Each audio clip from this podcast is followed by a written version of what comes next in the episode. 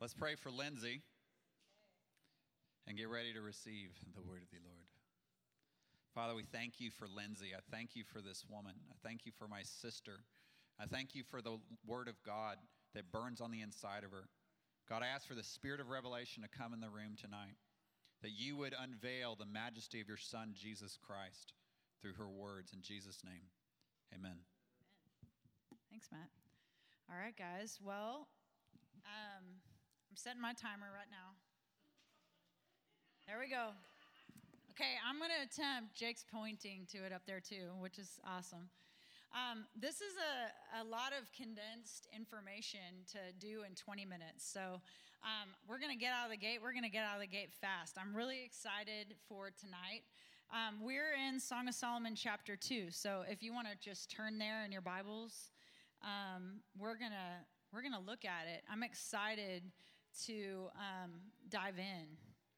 So, in your notes, I wanted to kind of touch on just a, a few um, thematic insights into the book of Song of Solomon as a whole. Um, quickly before we move forward, because I want to make sure that everyone's kind of on the same page with being able to use this book not only as a prophetic book, but just as a tool, kind of a roadmap for your life. Um, so I want to make sure we're, we're kind of on the same page with that. Number one, as far as broad strokes and thematic insight to the book of Song of Solomon, um, the Song of Solomon is one of the premier descriptions of Jesus and his emotions in Scripture right? So it's like we want to know Jesus more. We got to find the passages where he's being described, where he's being um, his his dimensions are are coming coming apart. So you can understand who he is right? And song of solomon is one of the premier books that tells you about jesus right? So that's kind of important. And it's interesting like if you went to sunday school like i did i don't ever remember learning jesus through the song of solomon as a child. But it's one of the most interesting and multidimensional uh, books that describe who he is. And so we definitely should be teaching this story to our kids, right? It's like walking into your own wardrobe, like the Lion, the Witch, the Witch, and the Wardrobe. It's like walking through a, a wardrobe and, and finding out who Jesus is. Um, it's really cool. The other thing is, on number two, is this can be a roadmap for you in his dealings um, with his people his relationship to his people um, through various circumstances. The song is really like your storyline, right? It's a song, there's a song going out in the earth, but it's it's our story. And so if you can weave yourself into it and see where you're at in your life, a lot of times I'll be like, okay, I'm in chapter two or I'm in chapter five. Like, it's rough right now. I'm getting beat up or whatever. Like, I'm in five, okay? Um, so it's definitely can be used as a roadmap. And then number three, some of us may not know this. Um, Song of Solomon is a historical account of Solomon, the king, right? Um, to, uh, he's the king of Israel. So it's a historical account that also declares who Jesus is, right? But also, Hosea is the first prophet in the Bible to prophetically declare Jesus as the bridegroom, right? So these are two really special things. Like if you're the nation of Israel and you've coming through history, right? You saw Jesus on the mountain, we got the 10 commandments, all these different things. You're seeing God as all these different in all these different ways, but you're not seeing him or you may not be seeing him if you're an Israelite as a bridegroom. You probably have a maybe a different perspective, right? Especially if you're one that was at Mount Sinai, a Jew that was there, you know, you might not be seeing Jesus as the bridegroom in that moment when there's lightnings, thunderings, and things are happening, right? So, um, this was the first time it was declared out by the prophet Hosea to the nation. And so, this is a message that needs to go out again and again and again so that Israel understands that they have a bridegroom, so that the body of Christ understands that Jesus is a bridegroom. And so, it's a very important message because it's a very important facet of who he is. Number four, it's also a premier description of the Lord's character and who he is. And I'm going to tell you this this message is so important as we move into the end of the age because his character is going to be on trial before us. Um, circumstances aren't going to line up. Um, some of the things in our life are going to be hard. There might be persecution, there might be delay. And when there's a lot of accusation towards our God and his goodness, we have to know his character. We have to know him, right? Um, so it's just really, really important. When there's an accusation in the, in the land about something, right, we need to know him. We need to know him intimately, right? If someone comes in and tells me that my husband has committed adultery and there's nothing in his character that would ever you know, say that. I know him intimately, right? I can tell you right now that would not be true. We could have a lot of accusations. We could have a whole trial going on, and I could tell you that it was would not be true. Right? And that's going to have to be the saints at the end of the age. There's going to be a lot of accusation. There's going to be a lot of skewed circumstances. Right? Um, so we're going to have to know um, that He is good and that He will not forsake us and that His delight is in us. Okay, so those themes are going to guide us throughout. Okay, so last week, quick recap. We're going to go quickly. Um, a few things we learned. Okay, so we found we met this Shulamite, and um, she um, is being noticed by the king, and he she is awakened to his affections for her. Right? It's our first introduction. We see how the Lord sees us right? That we're a lily among the thorns, right? That his affections for us are so strong. We're, we're like the maiden, we're dark but lovely, right? We know our, what our sin is, um, but the revelation that he loves us, it, it's, it changes our emotional makeup as we think about it, as we meditate on the fact that his delight is in us. It begins to change our thought process, our emotions, all of those things. Okay? And then um, number three, we learned um, in the book that the pathway to intimacy is a really ancient pathway.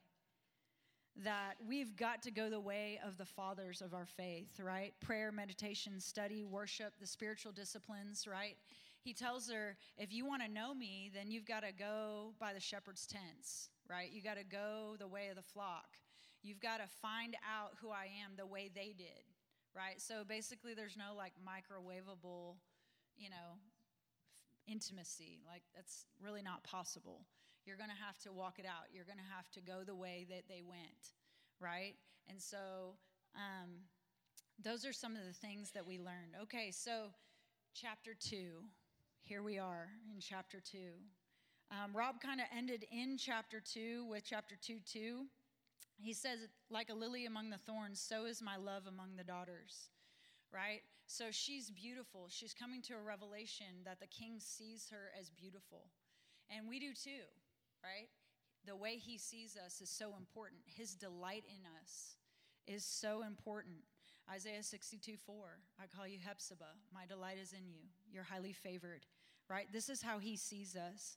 Okay, so in chapter 2, we have a, a theme in verses three through seven, right, of sitting at his feet. So let's look at it. Chapter 2, verse 3, it says, Like an apple tree among the trees of the woods, so is my beloved among the sons. I sat down in his shade with great delight, and his fruit was sweet to my taste. He brought me to the banqueting house, and his banner over me was love. Sustain me with cakes of raisins. Refresh me with apples, for I'm lovesick. Okay, so we have a lot of figurative language going on, but um, essentially it's the Mary of Bethany reality. Like the, the, the Shulamite, us, we're the bride, we're, we're all one, right? The Shulamite, us, the bride, we're all one, right? Okay, so sitting at his feet, right? Tasting and seeing that he is good, right?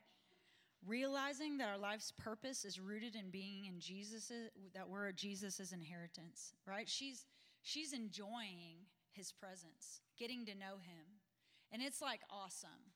It's like if you've ever had a crush or whenever you're in love at the beginning, right? You're getting to know the person, and everything they do is amazing. Everything they do is awesome, right? And this is her. She's getting to know her her king, right? Are you trying to say that? Okay, it still is. Okay.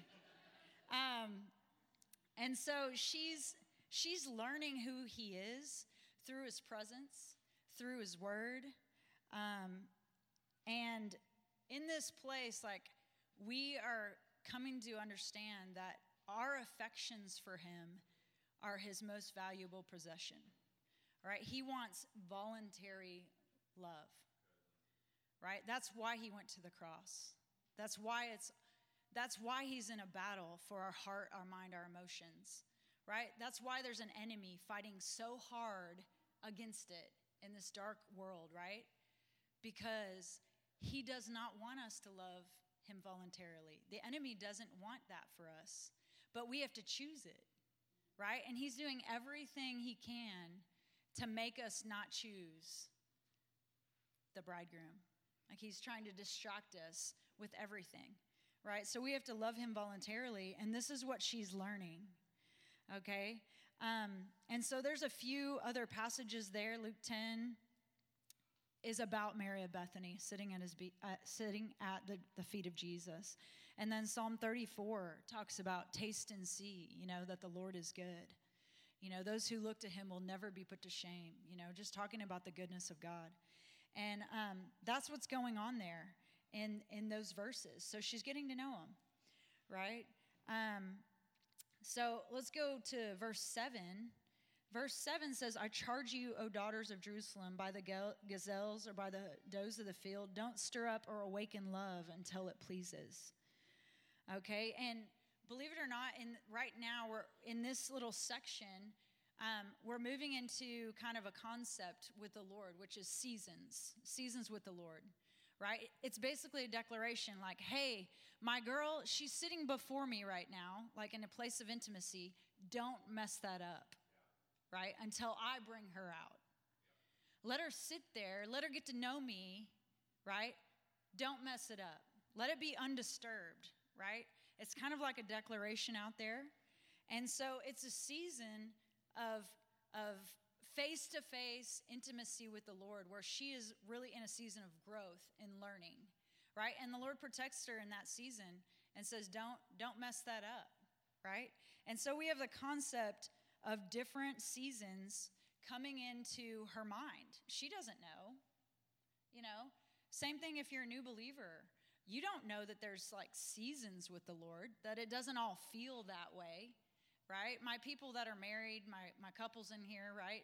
Your marriage doesn't always feel the same. Like there's seasons, right? To marriage and to life with, with someone, right? You go in seasons. And so that's kind of the introduction don't stir it up, don't awaken it until it's time. Okay? And so the Lord, he, he just doesn't relate to us the same in every single season. And that's okay. Um, he's, he determines our times, right? And so we as people, sometimes we get insecure, we get offended, we get confused when things begin to look different but a lot of times it's the design of the Lord and the whispering of the Lord that's trying to pull us into a new season, right? And so it's really important that we are able to use this, this book as a roadmap to say, hey, look, Lord, part of your character, part of your nature is that the seasons change, right? He made four of them, and they're going to be there until the end of time, right? And so, like, this is his character. That's part of it right? So we kind of have to rest in that. We have to be okay with that. Um, and here's where it happens Song of Solomon 2 8 through 17. It says, The voice of my beloved, behold, he comes, leaping on the mountains, skipping upon the hills. My beloved is like a gazelle or a young stag. Behold, he stands behind the wall. He's looking through the windows, gazing through the lattice. My beloved spoke and said to me, Rise up, my love, my fair one, and come away. For lo, the winter is past, the rain is over and gone. The flowers appear on the earth, the time of singing has come, and the voice of the turtle dove is heard in our land. The fig tree puts forth her green figs, and the vines with the tender grapes. Give a good smell. Rise up, my love, my fair one, and come away. right? So a new season has just happened, right? She was in that place, gazing on the Lord, getting to know Him. And then all of a sudden, He is the one that changes the season. He's the one calling her to the mountains, right? And all of a sudden, she's learning a new facet of her beloved, right? It's like, whoa, what's happening, right? This is definite turning point, right? And you'll notice this in your own life. There, there, there is a definite turning point when things start to kind of shift and you feel in your spirit and things, even in your circumstance, begin to call you out, right? They begin to call you out and up. Okay, so in the previous chapter, Jesus has revealed himself as a sovereign king, right? He's king of the land of Israel. She knows that. As a counseling shepherd, right? So go by the shepherd's tents. Here's how you learn, right? And as an affectionate father, let me tell you who you are, right? But now she's seeing another facet of his character, right? The one who's leaping on the mountains, the one who is conquering obstacles, right? I think of that, um, those shows that are like the gladiator shows where they're like running through the big obstacle course and it's in an amount of time that they have to do it, right? And, and like God in this instance, she is like, whoa, like this guy is amazing, right? She's she's seeing Solomon as like a hero. Like this, like this guy, he like can do everything. So good, right? Um, like Gaston, right? He can do everything. He can fish, he can hunt, he can do everything, right? He's she's seeing him like this. Okay? And so she's like, wow. Like, if it was me, it would even make the person even more attractive. Like, they're crushing every obstacle, right? They are killing life at that moment. And um, he's calling her up, right? And um, it's out of her comfort zone, right? Because he's saying, you can come too. And she's like, I don't think so. I'm not really ready. Like, I only knew you this way, me under the tree, under the apple tree. And now um, you're asking me to do more than I bargained for, right? And so originally, chapter one, her issue was sin, like I'm dark but lovely, right? The sin was there. And the Lord conquered that one because, look, I know you're dark, but I delight in you, right? It's okay. But now we have another issue in the heart that's arising, okay? And that's fear. She has a major problem with fear in this instance. And she's looking at her beloved and she wants to come, right? And even, we know we're in this house, the book of Zechariah. When Jesus calls us to the mountain of risk and challenges, challenges us to speak to those mountains, he said to Zerubbabel, you know, speak to the mountain. Before Zerubbabel, you'll become a plain with grace, grace to it, right? He's called us to that, right? But she doesn't know this at that time. She doesn't know how to use the word. She doesn't know, you know, what to do. She just knows that she's afraid, and that's out of her comfort zone. But the Holy Spirit is so gracious, he's a gentleman, and he's fully aware of his own command in the last season not to awaken love. Like he knows, he's the one that put her in that place of intimacy. He understands it's hard to come out of there. He understands that she wants wholehearted love, but she doesn't have the capacity to give it. So he's like, you know, gently saying, Come on. He's peering behind the wall, he's looking through the lattice. He's gently encouraging her to arise and come away because the seasons are changing, right? Um, I want to show you this one part. Okay, if you look at verses 12 and 13, it says, The flowers appear on the earth, the time of singing has come, and the voice of the turtle dove is heard in the land. The fig tree puts forth her green figs, and the vines with the tender grapes. He's saying, I need you to come on because the harvest is coming. Right, folks? The harvest is coming, right? He's saying, I need you to come on because there's a harvest coming. And he's wooing her with that. She still doesn't take that bait in this moment. But he's trying to say, This is why. He's trying to say it'd be better to learn and trust me now and learn to obey now so that you're prepared when the harvest comes. Right? That's what he's trying to tell her. right? And so she's, I think, intrigued at the moment, and I think we are too. We're very intrigued by the thought of a giant harvest happening, right? But he's calling us up, and, the, and, and in order to meet that place of harvest, we have to come up. We have to come out of the comfort zone. So, um, ultimately, sadly, right? It's not sad because we have the rest of the book. We know the end of the story. She does it. She comes up leaning in the end, right? But right now, she doesn't move forward. She can't. She just can't. She's she's too immature. She wants wholehearted love but doesn't have the capacity for it. Okay, so look, there's my buzzer. So we got 5 more minutes, okay. So she tells the king to go on without her. Um, but in this place, it also reveals how to kind of conquer the fear, right? Because she's still left with this fear.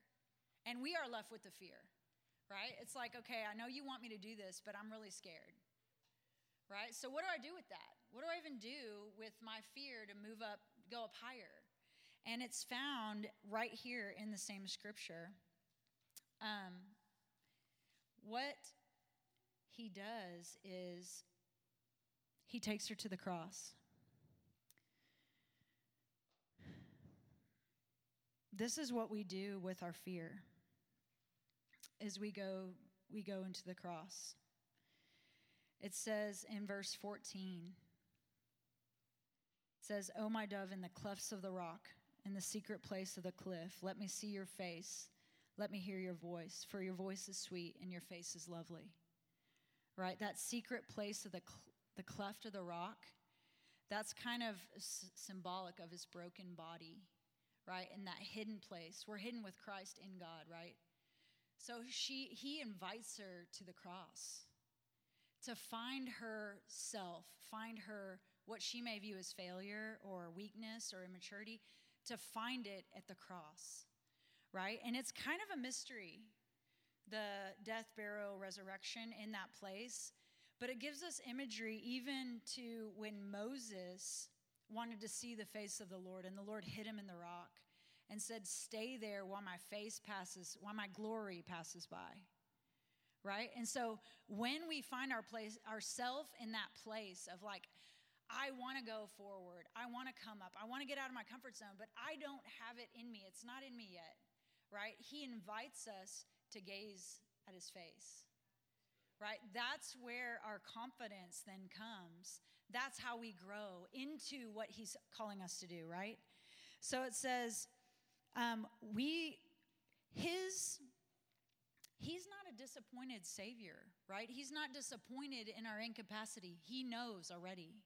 He knows what we're going to do, right?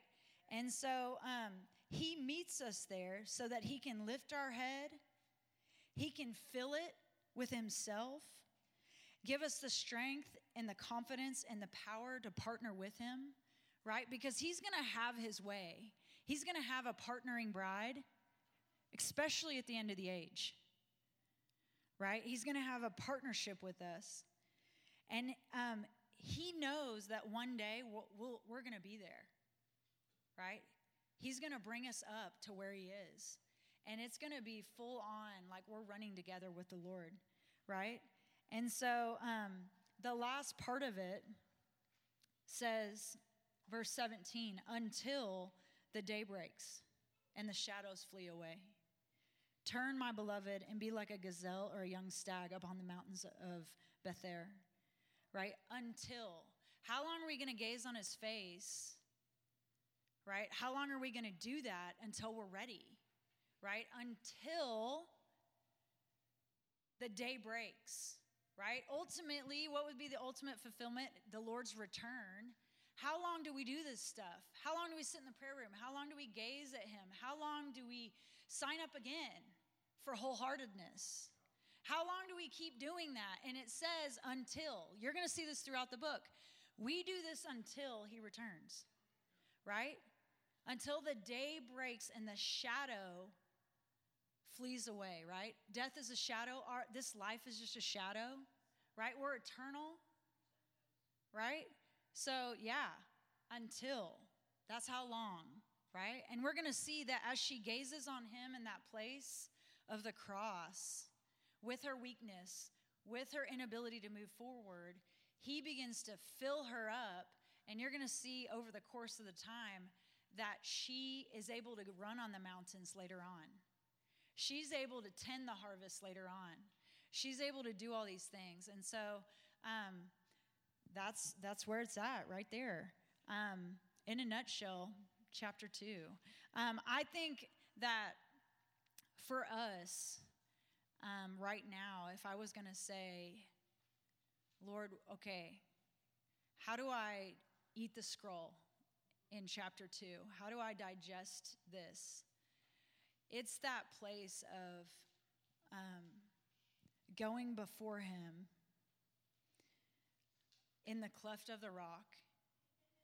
And it doesn't matter where you are in your storyline, there's a place that the Lord is calling you to right? Tracy was talking about unbridled love and affection, unbridled, unmanageable, unmanaged love, right? Where you are just fully running like a stallion, like after the Lord and after the things that He's called you to do without fear, right? I, I'm pretty sure everyone in here, um, if that's a desire in your heart, um, the Lord will grant it right? And tonight we, t- we kind of talked about the key, and that's just staring at his face, right? Letting his glory pass by you and letting him bring you up into that place where you can let go and fully run unmanaged. So um, I'm just going to pray that for you. Yeah, why don't we stand?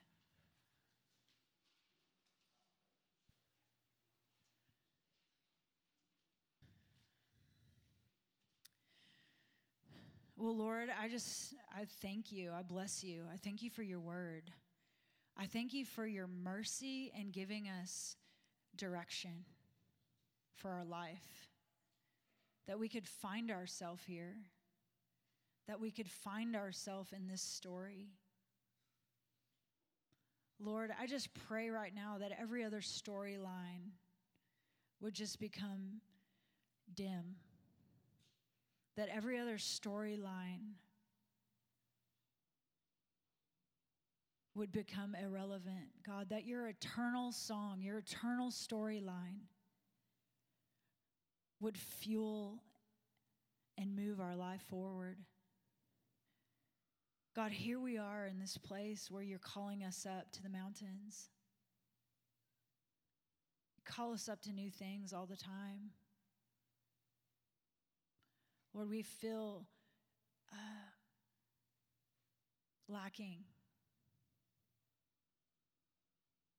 But you're not disappointed about it. Lord, I thank you for your patient endurance with us. Your love that draws us out and draws us forward and enables us. God, I ask for a, a release of your love tonight that draws us into maturity, that takes us to the next place, that brings us into confidence. Lord, we ask for more. In Jesus' name, amen.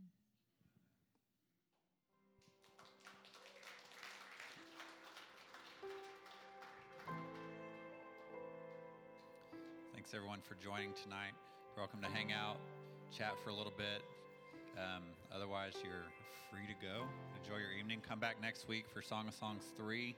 Again, be reading through it and take these notes home and just meditate on verses that really stood out to you. Bless you guys.